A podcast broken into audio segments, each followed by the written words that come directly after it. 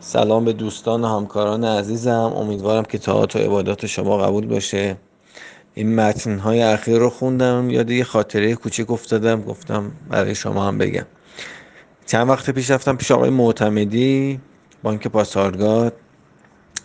داشتیم با هم گپ و گفتی داشتیم و ایشون گفتش که به نظرت یه حقوقی تو کسب و کار باید چی کار کنه؟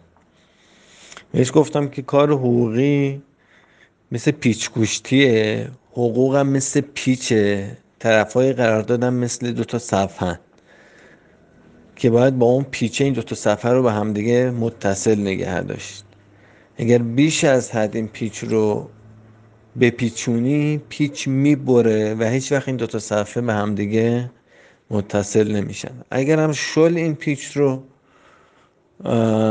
به دوتا صفحه متصل کنی لق می‌زنن و هیچ وقت اون کاری رو که باید نمی‌کنن.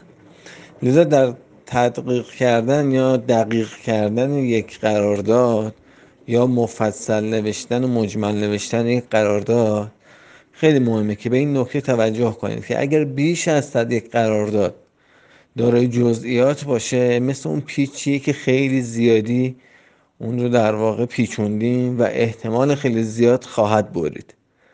اگرم خیلی به جزئیات پرداخته نشه و در واقع سریح نباشه قرار داد مثل اون پیچیه که شله.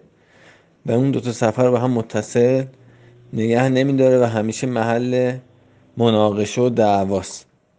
لذا یه قرارداد بیش از اون که خیلی دقیق بخواد باشه باید خیلی سریح باشه.